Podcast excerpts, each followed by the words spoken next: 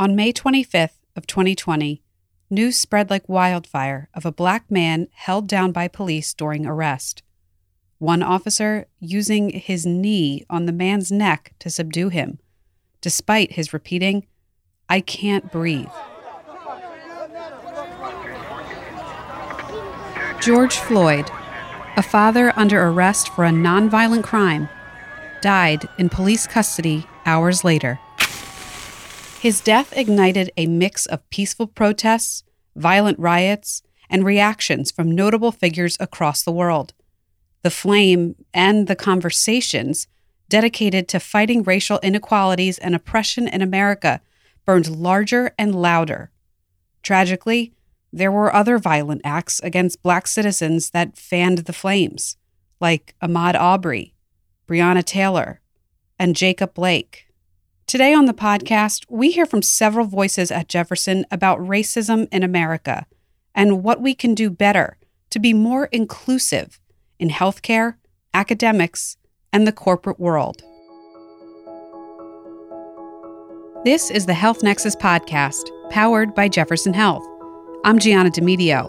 Subscribe to the Health Nexus podcast on your favorite podcast player so you never miss an episode.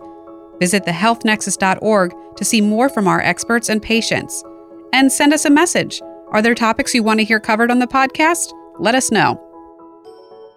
We begin with Tiffany Gibson, a certified pediatric nurse who left the bedside to become a clinical educator and the diversity and inclusion advocate for Jefferson's Abington Division. The road to a role where she can focus on inclusion for patients and staff alike included her own experiences with racism. I have experienced microaggressions and even overt racism as a nurse. I have had family members say that they didn't want a Black nurse. I have walked into rooms and people say, Oh, you're here to collect the tray. And I'm like, No, I, I am your nurse. I'm here to provide care for you. I am a dark skinned Black woman, and people would say, Oh, you're pretty for a dark skinned girl or um, having talks with other uh, moms about what to name their child because if the name sounds too ethnic or too black is the concern that one will people pronounce this name properly? And two if seen on a resume would my child have the same chances of getting this job an interview or a callback just based on their name? I have had micro aggressions from families and my colleagues that I understand may not have been intentional on their part, but it had a huge impact on me as a Black nurse. In her new position, Tiffany will work closely with Jefferson's Chief Diversity Officer, Lisette Martinez, who you'll hear from later. Lisette will coordinate policies and standards for the organization to promote an environment of inclusivity and awareness and Tiffany will mobilize various teams to ensure they are implemented at her division. To have my main job be helping people connect the dots as it relates to inclusive environments and helping them understand about diversity and equity and how they can incorporate these things into their practices is really exciting to me. I, I, get motivated when I come to work. We talked about what she felt the nursing community needed to do better as a whole for a more diverse and inclusive future. She said it begins in school. Because once the nurses are here and working professionally, a lot of the focus is on the clinical environment and their skills and the patient treatment and plan of care. To be mindful of culture and um, history and how people's experiences play into how they live their lives, I think that that is the first step. And you only see a glimpse of that when they're here in the hospital. And then they're here in the hospital sick. And so no one's really themselves when they're sick. And so, as nurses, we need to be extra mindful about the compassion and the empathy that we give to patients and seeing how we can incorporate their tradition, their values, and their culture into the plan of care as we get them back to their baseline. She's working not only with Jefferson, but also other universities in the region to broaden the curriculum for nursing and medical schools to have more robust and continual attention on areas promoting inclusion and cultural awareness. The other thing, too, is to be a, a nurse that is aware of cultural humility needs to be an ongoing practice. It's not a skill that you can learn one time and check off a box or take a test. It's something that needs to be ingrained in your practice. And so that needs to be uh, a discussion or education, training, and awareness that happens all the time and is interwoven into the culture of nursing. Another goal of hers creating a psychologically safe environment in nursing where staff can speak up, colleagues are more mindful and understanding, and that doing nothing is no longer an option. Let's highlight the experiences and talk about the impact that it has on, on our Black staff, and then what can we do to be better? To, to really just talk about race, put it out there on the table, put it all out there in the open, and be transparent about it, and then move forward together. Tiffany emphasized that this can be difficult for healthcare practitioners. When so much of their focus is on others and the patients they care for, their own well being can take a back seat. And she wants the nursing community to know it's okay to not be okay.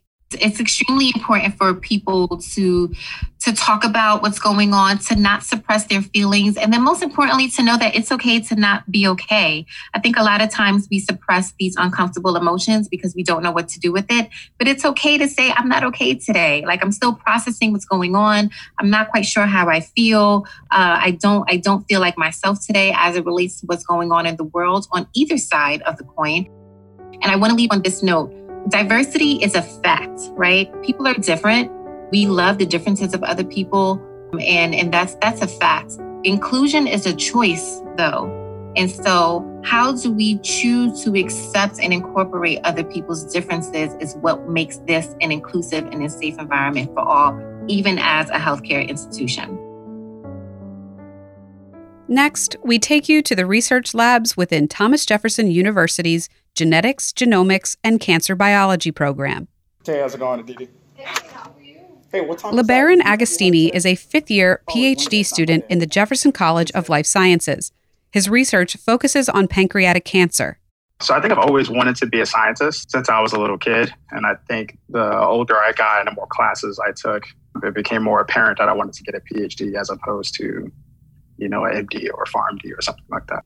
Lee says racism hasn't affected his professional life as he finds science and research to be more accepting than other industries, but racial inequality is something he's far too familiar with in his personal life. To give you a little bit of background, I guess, or context, is that I, I'm, I'm from Flatbush, Brooklyn. So I, I grew up in Brooklyn, you know, in the 90s and not the best neighborhood and still ended up in this space.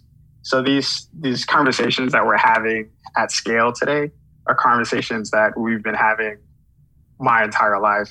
You know, it's brand new for some people, it seems, but these are kind of like the reality that people from my neighborhood have been facing, you know, for as long as I've been alive. And I'm only 30. So, me, for example, people are looking at me like, you know, you, are successful and happy go lucky and everything is cool, but, you know, PhD isn't written in my forehead. So, I have different types of anxiety, interactions with police officers, or anything like that. And I think that needs to become more common that that understanding that just because people can are, are successful, that doesn't mean that systemic racism and that the, the institution of systemic racism doesn't impact these people's lives. What he does notice in his professional life is a need for more understanding of the experiences of others. As an African American graduate student, as a scientist, as any of those things, I'm, I'm usually the only Black person operating in a space, particularly uh, predominantly white spaces. So talking about racial issues or tensions, sometimes it's met with almost like ignorance or uncertainty. Like, are you sure maybe that's just a personal experience that's happened to just mm-hmm. you? Mm-hmm. And instead of it being kind of like, hey, this is like people's living experience that they're having all the time at scale. I don't think the problem is really in the, the infrastructure, but I think people still operate even as academic people with the highest levels of education look at these issues and don't believe that systemic racism is actually a thing that's impacting people's lives. Like Tiffany's views on bringing education about diversity and inclusion to the start of nursing in the schooling, Lee thinks more needs to be done earlier in a student's life to be able to promote access for people of color to research programs like his. If, if science as a whole really wants to try to resolve this issue, they have to pour money into K through 12 education, especially in these at risk populations where they really need, because because that's really where the bottleneck is. Mm-hmm. That's when they're most vulnerable. That's where the home is the least stable. That's where people need the most amount of help. So if you look at the students that end up in PhD programs, they often don't come from the types of demographics, racially or socioeconomically, that I come from, right? Because mm-hmm. you need, would have had to need to go to good schools, good colleges, these types of things. So it's not just trying to recruit at the very top the people that are even eligible for PhD programs. Right. It has to start are, way before that. Yeah, exactly. So there's a reason why we're underrepresented here. And then once you realize that, then you can start asking tougher questions as to exactly how are you going to approach that obvious problem. and finally, Lisette Martinez. As mentioned earlier, she's the Chief Diversity Officer at Jefferson and has more than 20 years of experience in work surrounding diversity, inclusion, and equity. Our country has been facing racism and these disparities and marginalization among people with color for for centuries. And now we're seeing such a heightened view of it. Um, technology has really sparked that. When we think about the videos and and people are now seeing it lisette has led programs at macy's incorporated and chiquita brands international and created and led a strategic plan for diversity and inclusion at Yale New Haven Health System and TriHealth Incorporated. She arrived at Jefferson only a few short weeks before the cultural movement that activated around George Floyd's death. In my naivety, I asked if that changed her agenda in her new role. She said this is merely a continuation of work that has always had to be done across the country.